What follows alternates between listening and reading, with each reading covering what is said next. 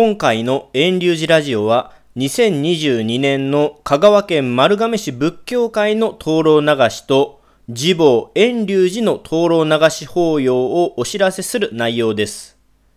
丸亀では8月のお盆になると各家庭のお仏壇やお墓に灯籠をお飾りしてご先祖をお迎えし供養します。そしてお盆の後にはお飾りした灯籠を焚き上げます。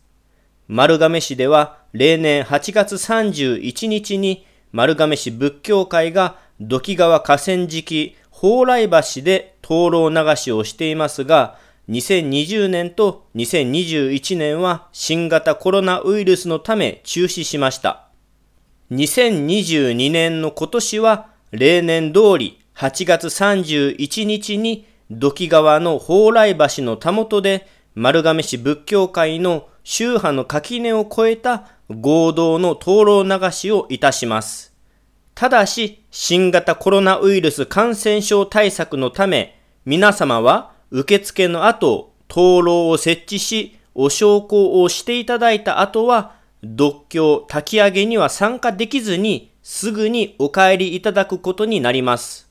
受付時間は午後4時から午後6時までとなっています。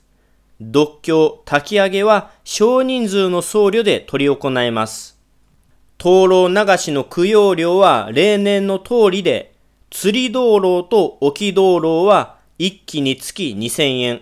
回り道路は一対につき2000円、白木位牌、鳥羽、墓前道路は数にかかわらず1000円というように決められています。